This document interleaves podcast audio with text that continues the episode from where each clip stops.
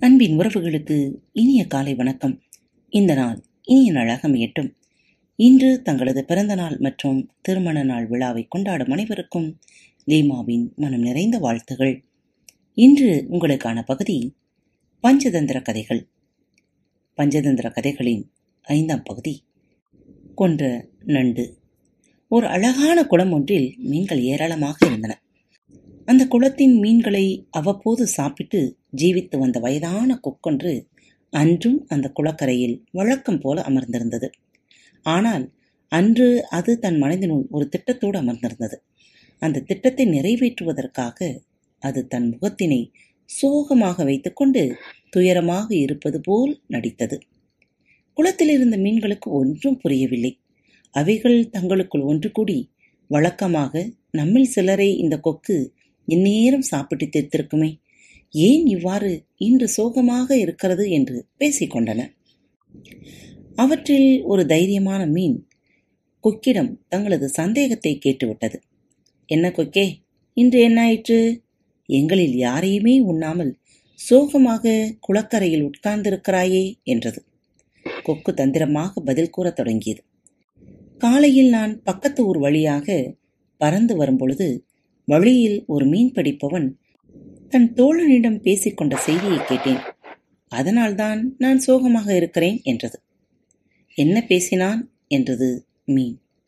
இன்று மாலை அவன் இந்த குளத்தில் உள்ள அனைத்து மீன்களையும் வலை போட்டு பிடித்து செல்லப் போவதாக கூறினான் என்றது கொக்கு. ஐயோ அப்படியா?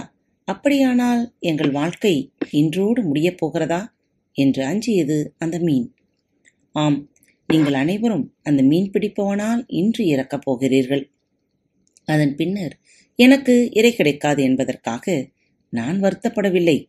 உங்கள் அனைவரையும் நான் இன்றோடு பிரியப் போகிறேனே என்பதால் தான் நான் வருத்தப்படுகிறேன்.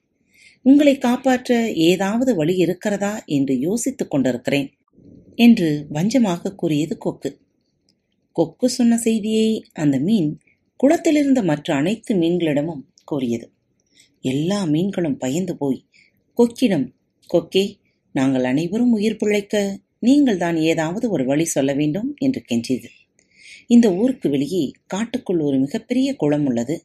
அங்கு மீன்கள் பல மகிழ்ச்சியாக வாழ்ந்து வருகின்றன. மீன் பிடிப்பவர்கள் அந்த குளத்திற்கு செல்வதே இல்லை. நீங்கள் அனைவரும் அந்த குளத்திற்கு சென்று விட்டீர்கள் என்றால் ஆபத்திலிருந்து தப்பித்து விடலாம் என்று கொக்கு யோசனை கூறியது.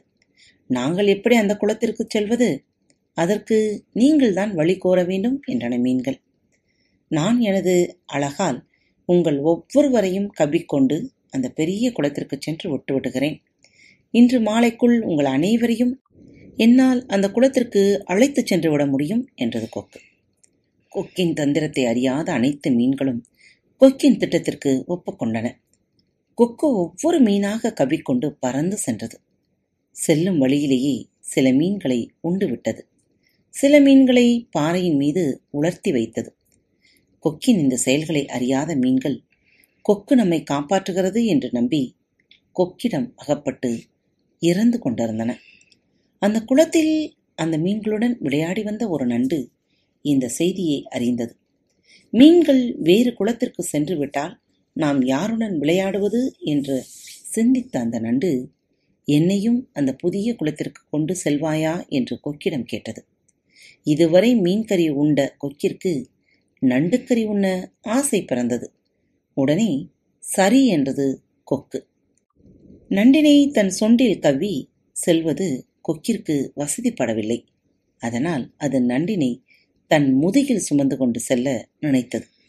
நண்டு கொக்கின் முதுகில் அமர்ந்து அதன் கழுத்தினை பிடித்து கொண்டு சவாரி செய்தது.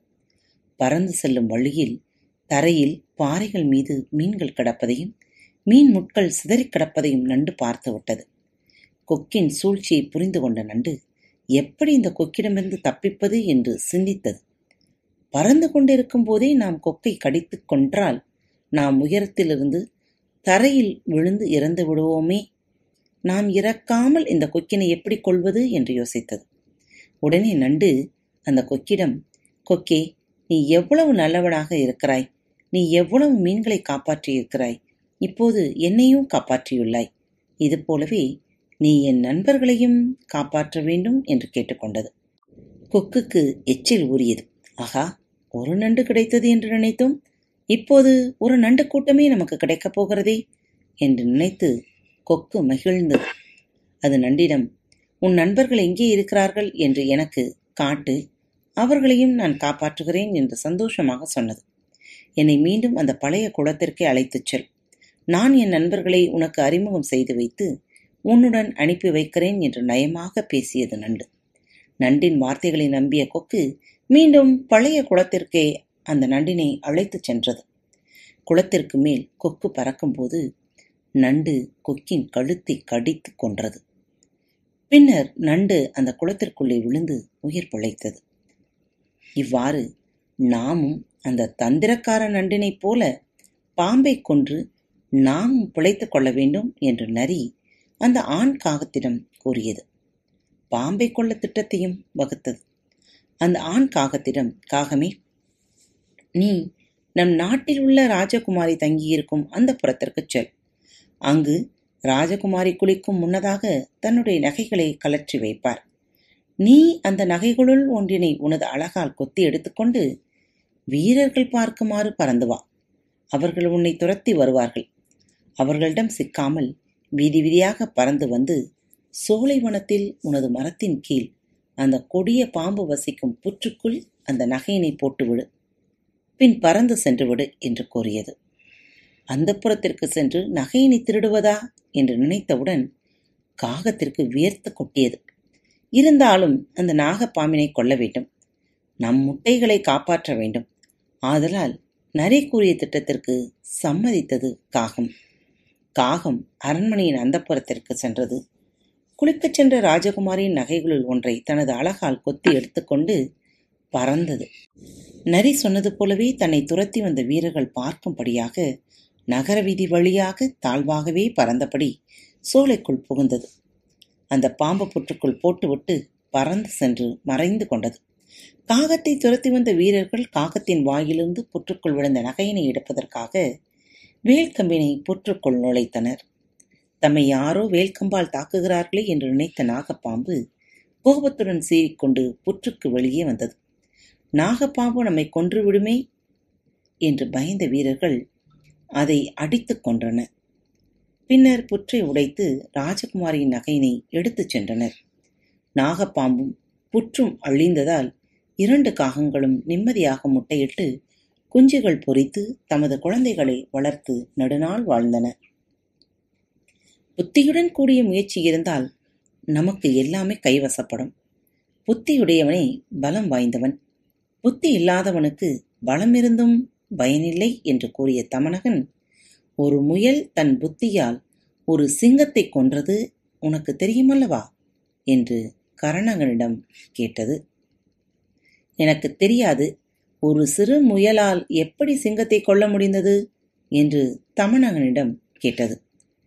குட்டி நரி தமணகன் தன் தம்பி கரடகனுக்கு சிங்கத்தை கொன்ற முயலின் கதையை கூறத் தொடங்கியது. காத்துக்கொண்டிருங்கள் மீண்டும் அடுத்த தலைப்பில் உங்களை சந்திக்கும் வரை. இப்படிக்கு உங்கள் அன்பு தோழி.